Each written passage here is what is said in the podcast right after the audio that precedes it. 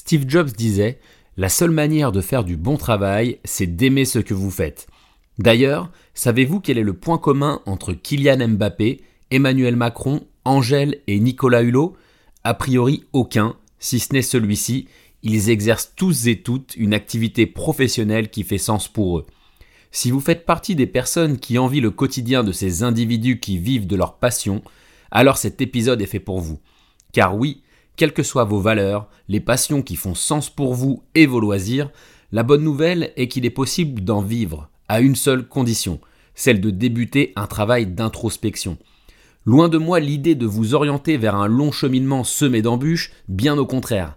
Pour en parler et vous accompagner dans votre quête d'une vie professionnelle idéale, j'ai proposé à une experte du sujet, Chloé Touati, fondatrice d'Authentique Talent, de nous partager ses précieux conseils. Mais avant d'accueillir Chloé dans les meilleures conditions, je vous pose une question. Êtes-vous prêt à vous investir pour trouver votre voie? Si la réponse est oui, alors c'est parti. Jingle. trois, deux, un... Bienvenue sur l'Influenceur avec un grand H, le podcast qui t'accompagne dans ta vie professionnelle. À travers chaque épisode, je te livre mes meilleurs conseils pour trouver ta voie et t'épanouir dans ton travail. Je suis Guillaume Coudert et je suis très content de te retrouver pour ce nouvel épisode.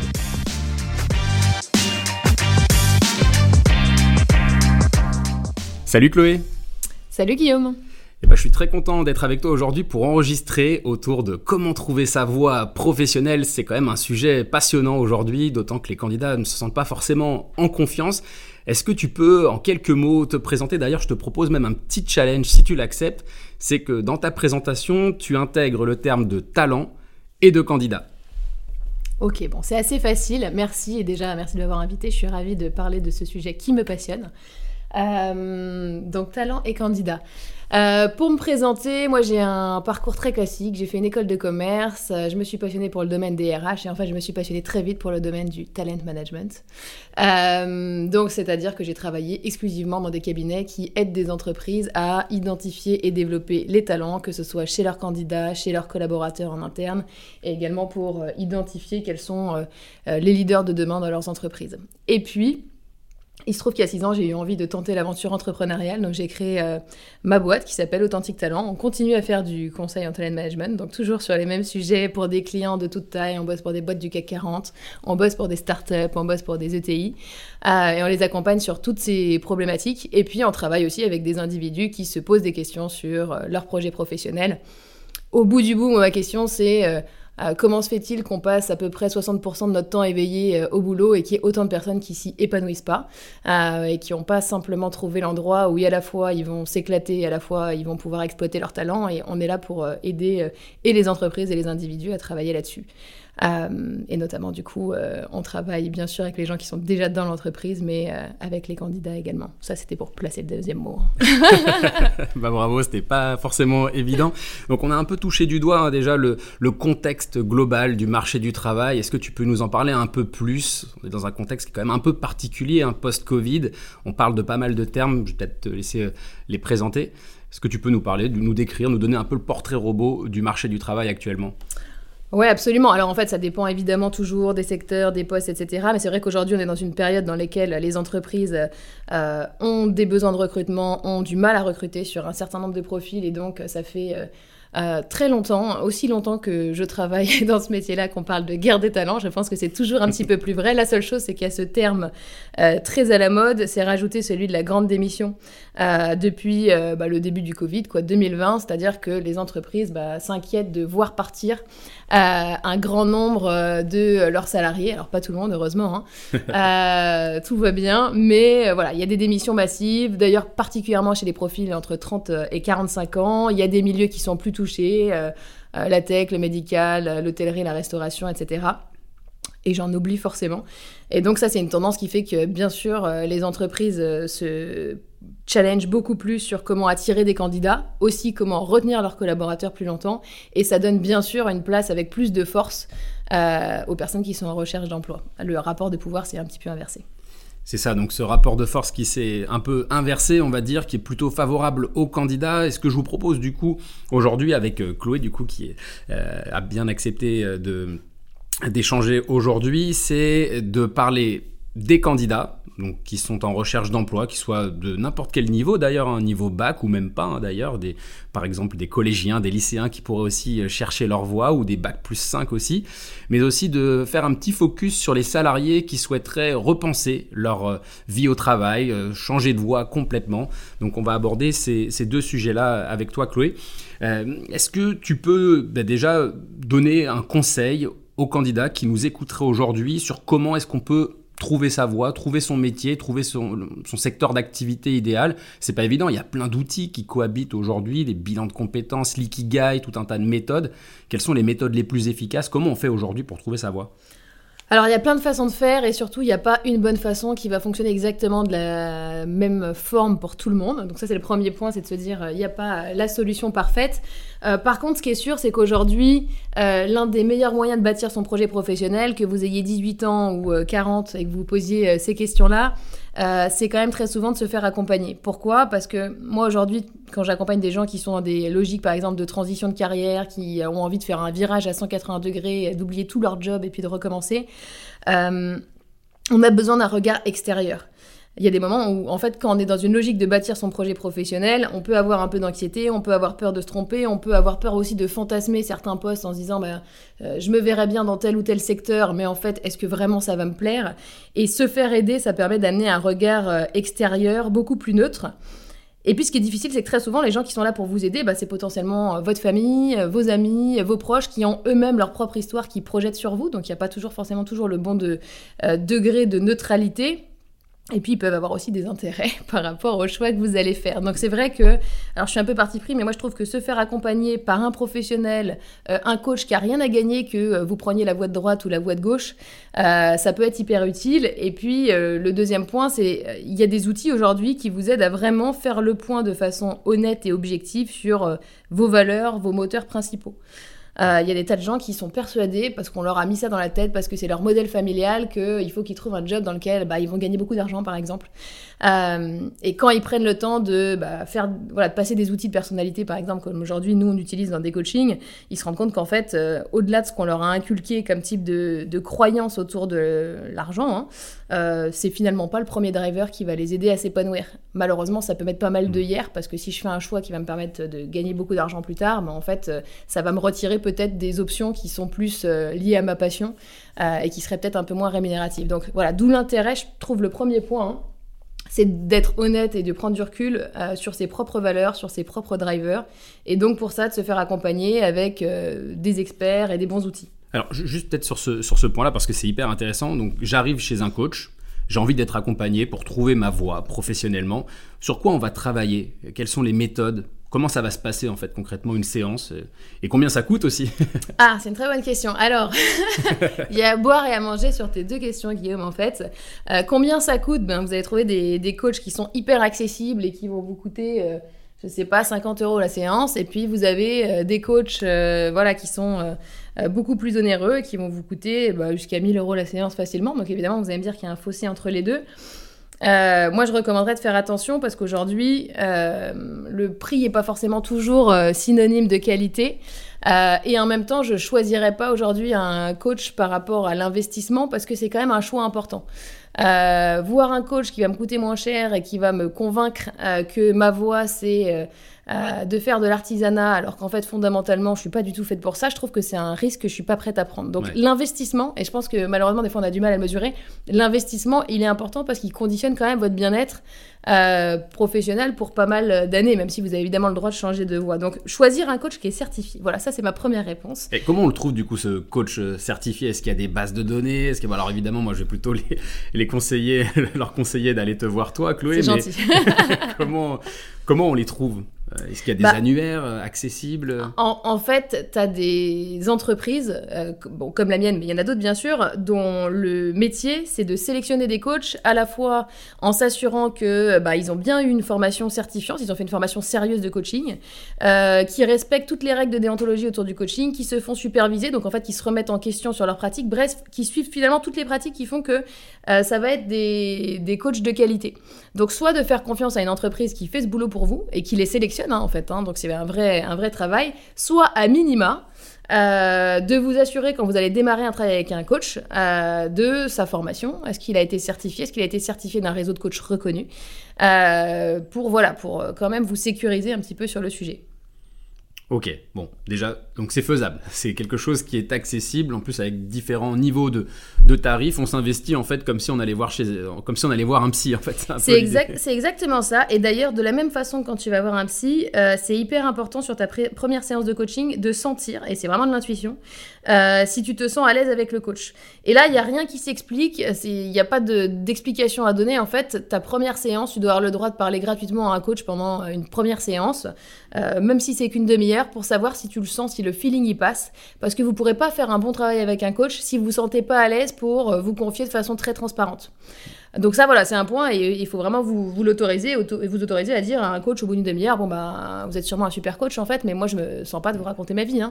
euh, donc voilà, donc ça c'est, c'est vraiment un point important, c'est de réussir à faire ce qu'on appelle une chemistry meeting, donc une rencontre pour voir si la chimie passe euh, entre vous et le coach, parce qu'après il va quand même vous poser des questions assez personnelles sur lesquelles vous allez devoir vous livrer, et euh, vous ne devez pas attendre six mois que la relation s'installe pour être capable de vous livrer. Du coup t'as quoi comme question par exemple? Est-ce que t'as que, des exemples que le coach va poser dans la première séance? Ouais, par exemple. Ah bah, il va te demander de parler de ta vie jusqu'à aujourd'hui, des choix qui ont guidé ta vie, des choix professionnels, hein, très souvent quand même, qui ont guidé ta vie, euh, des expériences qui ont été difficiles pour toi, euh, à contrario des environnements dans lesquels tu t'es hyper épanoui, euh, si t'as déjà une première expérience euh, dans un job, qu'est-ce qui t'a vraiment plu, pourquoi, qu'est-ce qui a été plus difficile, pourquoi. Donc, il faut, faut être quand même à l'aise pour parler de ses vulnérabilités et pas juste des moments sympas, parce que c'est ce qui va l'aider à te poser les bonnes questions pour que tu chemines, parce qu'en fait, c'est pas le coach qui va te dire pour quelle voie t'es faite, il va vraiment te poser des questions pour te permettre toi-même, progressivement, de clarifier le chemin.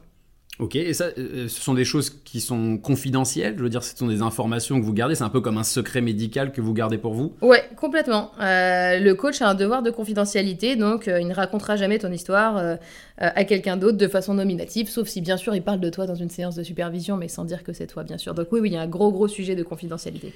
Et si j'ai envie d'y travailler de manière euh, indépendante, autonome, sans passer par un coach, comment est-ce que je peux faire? Est-ce qu'il y a des, des outils, des méthodes un peu simples à mettre en œuvre?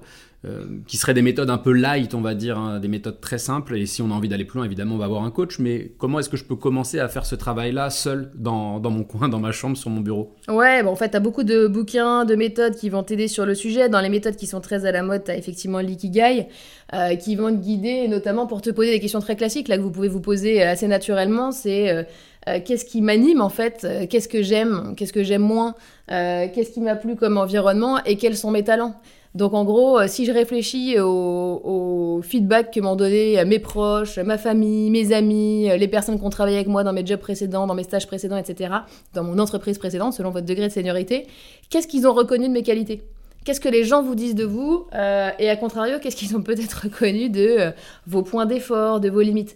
Et tout ça, c'est des questions que vous pouvez vous poser. C'est un, un, ça guide un peu votre introspection parce que finalement, derrière l'Ikigai, il y a euh, qu'est-ce qui m'anime, mais aussi quels sont mes talents et de quoi le monde a besoin. Et est-ce que tout ça, c'est bien en corrélation? C'est-à-dire que si je suis... Euh, Euh, hyper enthousiasmé par euh, euh, une voie dans laquelle il y a absolument zéro besoin aujourd'hui, peut-être que ça vaut le coup de repenser un tout petit peu le projet.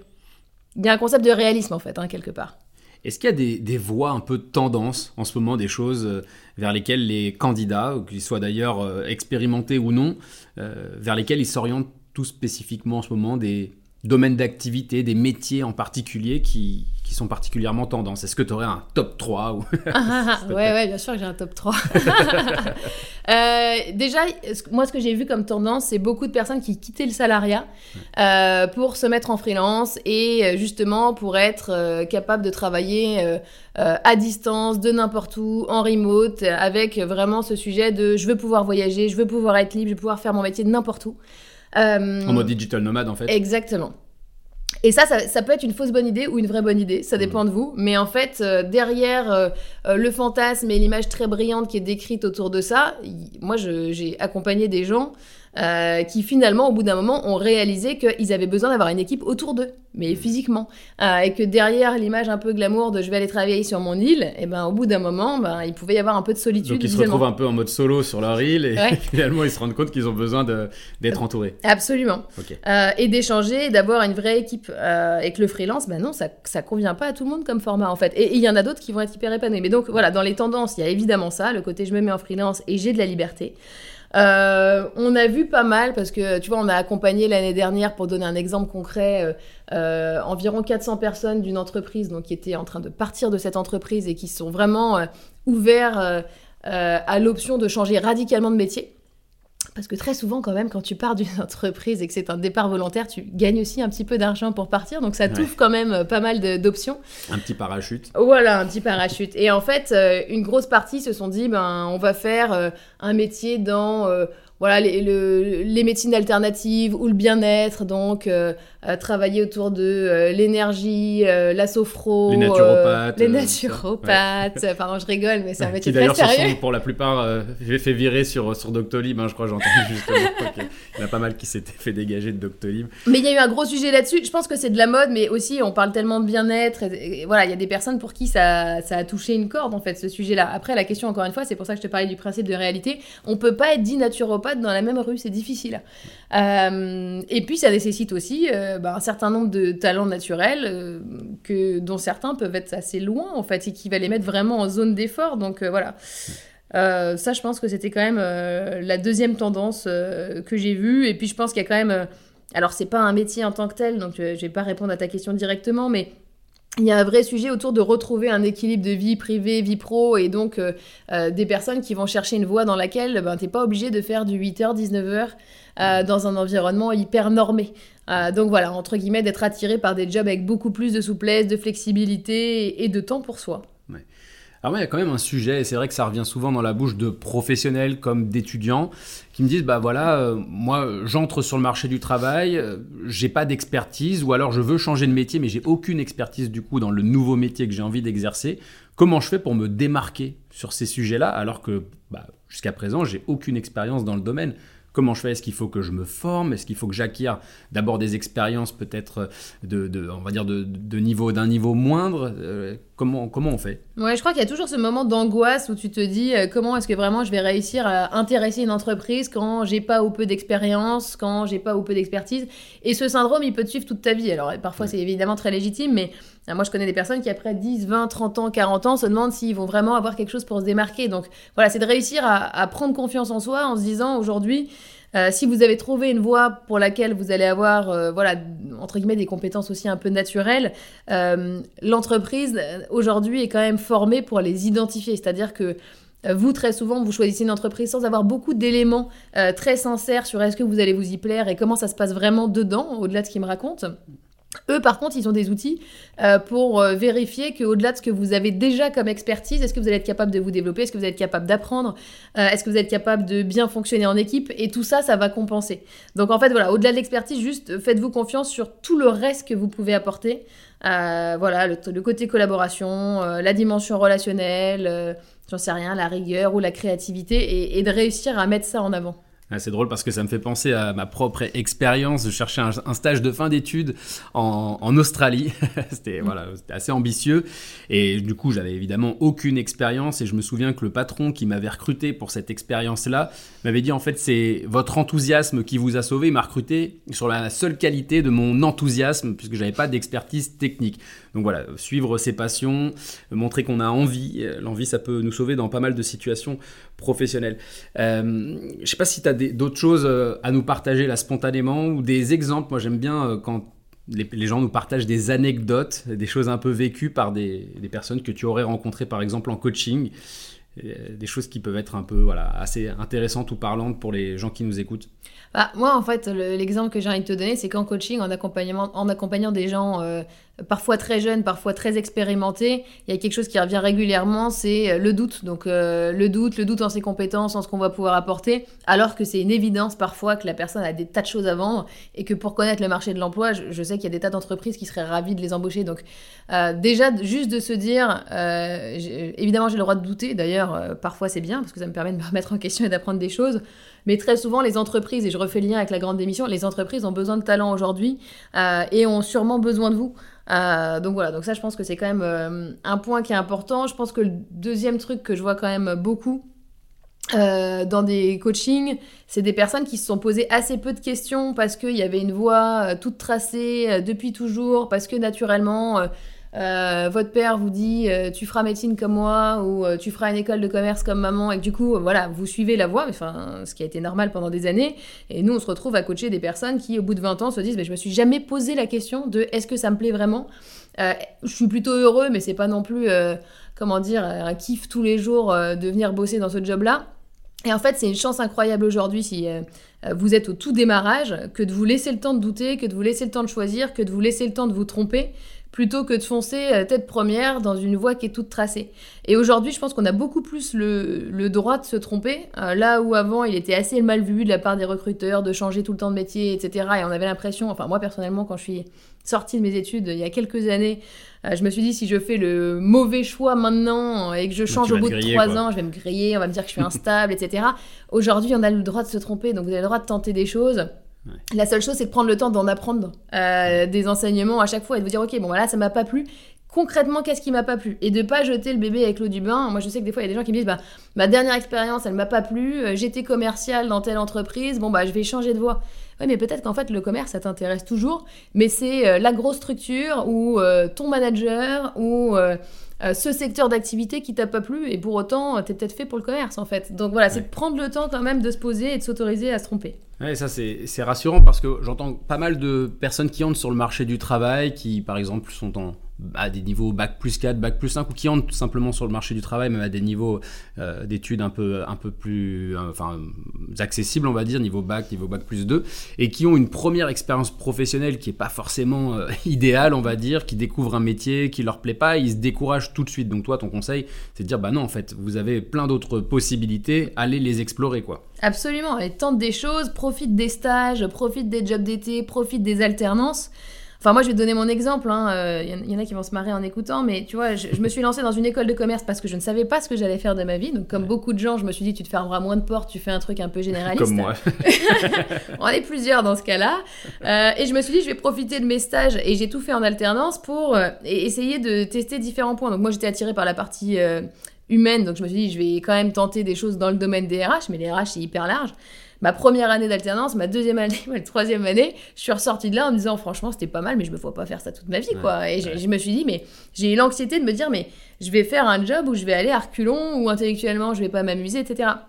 Et puis, coup de bol, euh, à la fin de mes études, il y a eu un, un petit crack sur le marché de l'emploi, donc en fait... Euh, ma voie toute tracée qui était de rester dans mon entreprise où j'étais en alternance en R H, ben, elle s'est complètement effondrée parce qu'ils n'avaient plus de job à ce moment-là. Et j'ai écouté mon réseau, et comme quoi des fois ça aide de s'ouvrir un peu sur des rencontres. Et j'ai quelqu'un dans mon réseau qui m'a dit, mais tente le conseil, euh, tente le conseil en talent management, où je ne savais pas du tout ce que c'était. Euh, et je suis sûre que ça te plairait en termes de personnalité, tu... Enfin... Et en fait, écouter des gens de l'extérieur qui n'ont rien à gagner, bah, j'y suis allée vraiment par curiosité, je pense que c'est vraiment, c'était vraiment un bon conseil. Et ça a été une révélation. Donc voilà, de temps en temps, c'est voilà, de se laisser la possibilité de ne pas s'angoisser, de tenter au maximum, d'écouter les gens autour de ouais. vous, et puis euh, de vous faire votre propre avis. Ouais, d'avoir ce, ce niveau d'ouverture et une expérience négative et positive, dans le sens où euh, elle vous permet de, d'identifier ce qui vous plaît et ce qui vous plaît pas. Donc ça, c'est pour des candidats euh, qui sortiraient d'études, par exemple. Maintenant, pour des professionnels qui auraient envie de changer de métier, de se reconvertir, comment on fait ? Parce que s'inscrire à une formation alors qu'on est en poste, on n'en a pas forcément parlé à son manager, ça peut être un peu délicat. Comment on, comment on procède concrètement ?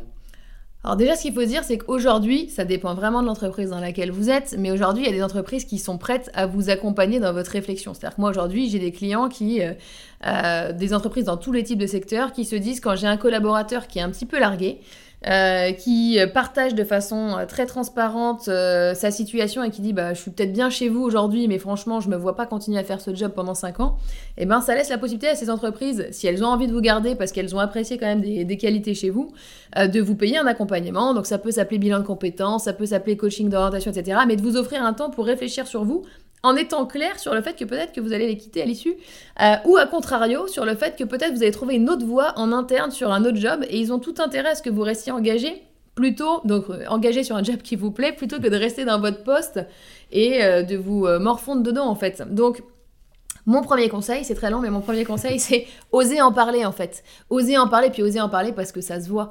Euh, ouais. Après, avec le bon niveau de discernement, c'est-à-dire qu'il y a des cultures d'entreprise où vous savez qu'en fait, ça va pas être accepté, mmh. où, ça, où votre manager va pas l'entendre, et cetera.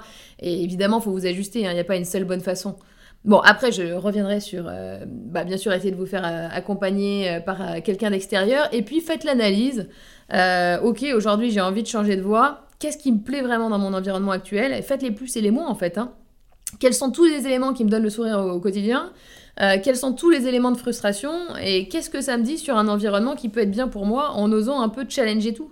mmh. Est-ce que... Euh, bah, je te prends un exemple. Tu vois, j'ai accompagné une personne, là, sur les derniers mois... Euh, Euh, qui a un poste à responsabilité, euh, qui a une petite quarantaine d'années et qui se dit ben je suis pas mal, hein, je suis pas du tout en euh, comment dire en désarroi dans mon poste actuel, euh, mais j'ai le sentiment quand même que euh, je pourrais m'amuser beaucoup plus. Et en réfléchissant, c'est bah oui la grosse structure, donc il est dans une très grosse boîte avec beaucoup de normes, beaucoup de process, et cetera.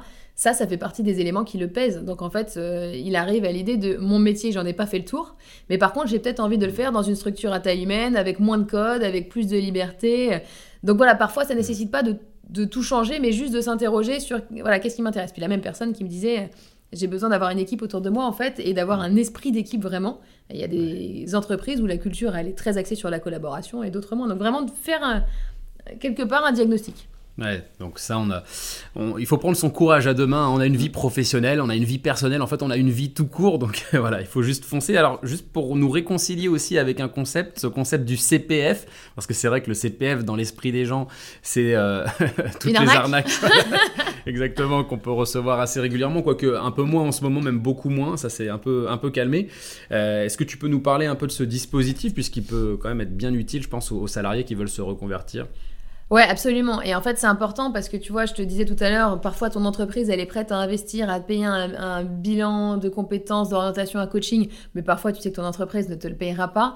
Et le C P F, c'est un dispositif qui te permet d'avoir un montant euh, que tu peux allouer de, du, de la façon que tu souhaites au type de formation que tu souhaites. Euh, et ce montant, il est évidemment dépendant du nombre d'années pendant lesquelles tu as cotisé, hein, donc du nombre d'années pendant lesquelles tu as euh, déjà travaillé. N'empêche que même si tu as euh, vingt-cinq, vingt-huit ans, bah, tu as souvent déjà un budget là-dessus.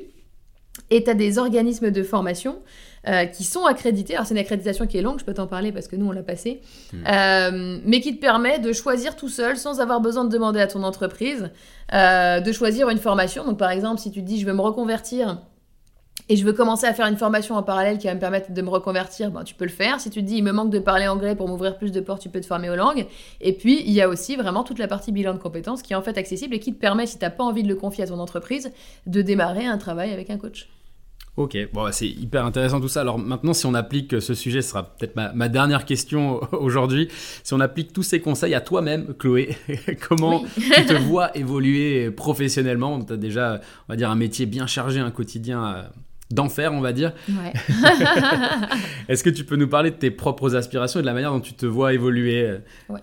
Ouais, ouais, bien sûr. Bah écoute, déjà c'est particulier parce que j'ai démarré tout à l'heure en disant que moi j'avais été complètement larguée sur mon choix professionnel au démarrage et finalement je suis tombée par hasard dans un job qui me passionne. Et la réalité, c'est que je considère que j'ai une chance incroyable aujourd'hui d'aller au boulot en souriant tous les matins, de vraiment de m'éclater, hein, tu vois, d'avoir le type d'environnement, le type de culture d'entreprise. Bon, c'est ma boîte, c'est plus facile, hein, euh, d'avoir des gens autour de, de moi avec qui j'apprécie d'interagir. Donc c'est vrai que je me suis moins posé la question tous les quatre matins de comment j'allais changer, mais à l'intérieur même de ce métier, il euh, y a un moment où je me suis dit, j'ai besoin d'être dans une boîte qui est alignée avec mes valeurs, donc c'est ce qui fait que j'ai changé de cabinet à un moment. J'ai besoin d'être dans une entreprise qui euh, me permette de me former, de sentir que je développe mes compétences, donc c'est ce qui fait que j'ai changé aussi à un moment. Puis un jour, je me suis dit, pour changer, sans changer de métier, parce que le métier de, du développement des talents, c'est vraiment quelque chose qui m'intéresse beaucoup, mais pour changer, je vais tenter l'entrepreneuriat. Et ça, c'est quelque chose aussi qui me passionne. Du coup, comment je me projette? Moi, tu sais, à chaque phase de croissance de ma boîte, je change de métier. C'est-à-dire que les premières années, je faisais tous les coachings moi-même. Euh, la troisième année, j'ai recruté des gens qui font tous les coachings à ma place, et donc mon rôle est de devenir une espèce de super euh, commercial de ma boîte.